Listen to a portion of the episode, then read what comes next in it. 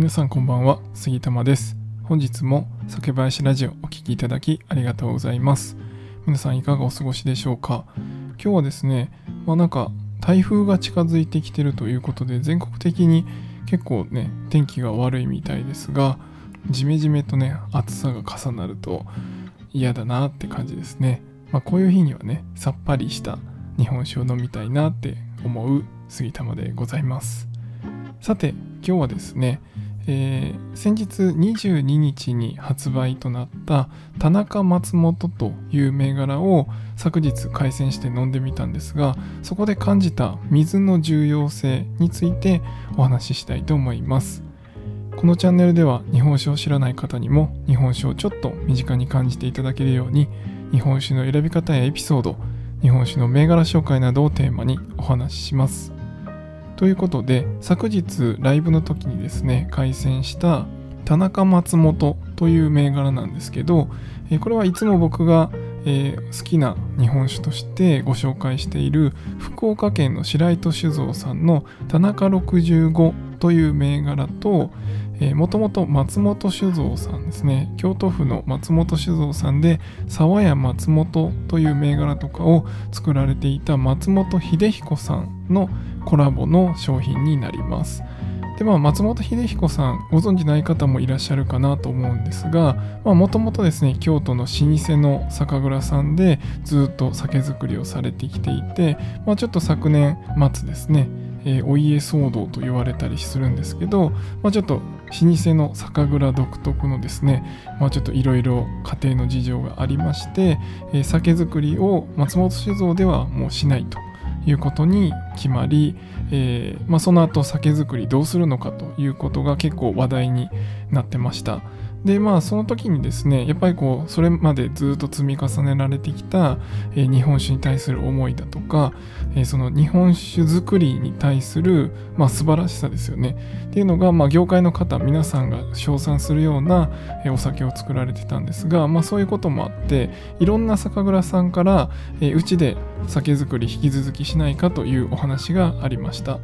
で、まあ、松本秀彦さん自身はまあ、酒は作りたいということで、まあ、今回武者修行という形で本当に酒造りを一からいろんな酒蔵さんを回りながら、えー、酒造りをもう一度見直す見つめ直すというか、えー、そういうシリーズとしてさまざまな全国の酒蔵さんに行って、えー、酒造りをするということをされています。で第1弾は滋賀県の富田酒造さん七本槍という銘柄を作っているところですがそちらで作られで第2弾は熊本県の花の花という銘柄で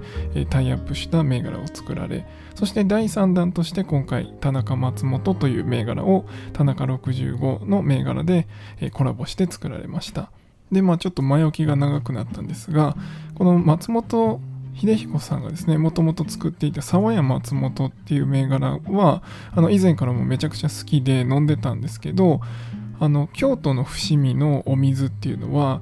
超軟水なんですね。なのですごいこうそのお水だけ仕込み水だけ飲んだことあるんですけどめちゃくちゃ柔らかいんですよ。でえー、そのお水を使って作られた沢屋松本っていうのは本当にこう飲む時にですねすごい柔らかい主質の日本酒になっていて本当にそれはそれでめちゃくちゃ美味しいんですね。で今回の田中松本っていう銘柄を飲ませていただいたんですがもともとの田中65と比べるとやっぱり全然違うんですよね雰囲気が。でまあ何が違うかっていうとちょっと酸味があったかなと思うのと、まあ、その乳酸の感じですね。えー、ちょっとヨーグルトっぽいというかそういう雰囲気を感じました。あまり田中65では感じないような雰囲気で、まあ、沢谷松本を飲んだ時にはちょっとあったかなというところが思い出されたんですけど、まあ、そういった形で普段の田中65とは違う形の味わいになっていました。で一方でですね、まあ、ちょっと沢谷松本っぽいニュアンスなのかなと思いつつでもやっぱ輪郭がしっかりしてるのは田中65っぽいんですよね。でそれを考えた時に田中65ってその輪郭なんで出てるかっていうと海に近いちょっと塩分の入ったようなそういったこうミネラル質の多い地層を通ってきて出てくるお水を使って田中65っていうのは作られているので、まあ、ちょっとですねこう塩味があるというかプラスこう輪郭がしっかりしつつまあその軸のしっかりした甘みお米の甘みとかでも後味が綺麗ですっきりしているのでこう飲み飽きずにずっと飲める銘柄として田中65っていうのはあります。それにまあ沢山松本のニュアンスがこう合わさった今回え普段とは違うけどめちゃくちゃ美味しい銘柄になっていました。ただやっぱこれを比べてみたら沢山松本の元々のお水っていうのが伏見のすごい軟水の柔らかいお水。で今回の田中65のちょっと塩分の入ったようなそういったお水。それを比べるとやっぱりそのお水の影響がかなり出てるんだなっていうのを感じました。なので、まあ、よくですね日本酒ってこうお米の違い山田錦お町藍山とかですねこういろんなお米酒米の種類のことを、えー、フォーカスされがちなんですけど結構ですねお水ってかなりの個性になってると思うんですね。なんでまあもちろんその作り方とかいろんな細かいところはあるんですけどやっぱりこの液体日本酒っていう液体の大部分はお水からできてるので、まあ、そこの影響はですねもう少なからず出てきます。で当時の方がですね昔から言われると言っているのが、まあ、お水のことを言い始めたら、えー、当時は終わりだというふうに言われたりするらしいんですね。ただそれはその土地にあるものだから、えー、そこに流れてきているお水でそこの綺麗なですねこう地層を通ってきて出てきた恵みのお水だからそこをとやかく言って味のことを言うのはそれはその技術として、えー、当時としてですね、えー、そこを言うなというふうに言われてたと思うんですね昔はですねただまあ今はこういろんなところでこう作られている中でこう比較してくるとやっぱりそこの違いってあるよねっていうのがまあ分かってきたりしてるんですね。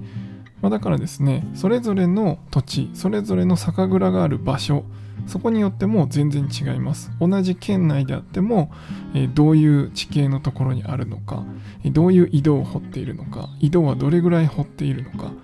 それによっても全然水の味って違うのでそれによって日本酒の味も変わってきます。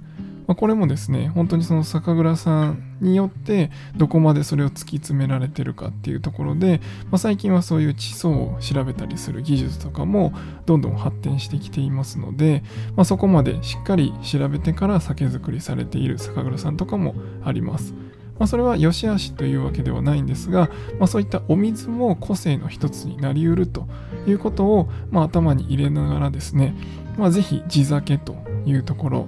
えー、福岡のお水を使った、まあ、海に近いお水を使っているのか山に近いお水を使っているのか、まあ、そういったこう違いとかも考えながら飲んでいただくのもちょっと一つ面白いんじゃないかなと思ってこの話をさせていただきました。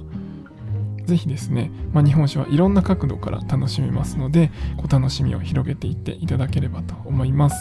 では今回は以上にしたいと思います。酒ピースお酒のご縁で人がつながり平和な日常に楽しみを。お相手は酒林ラジオパーソナリティ杉玉がお送りしました。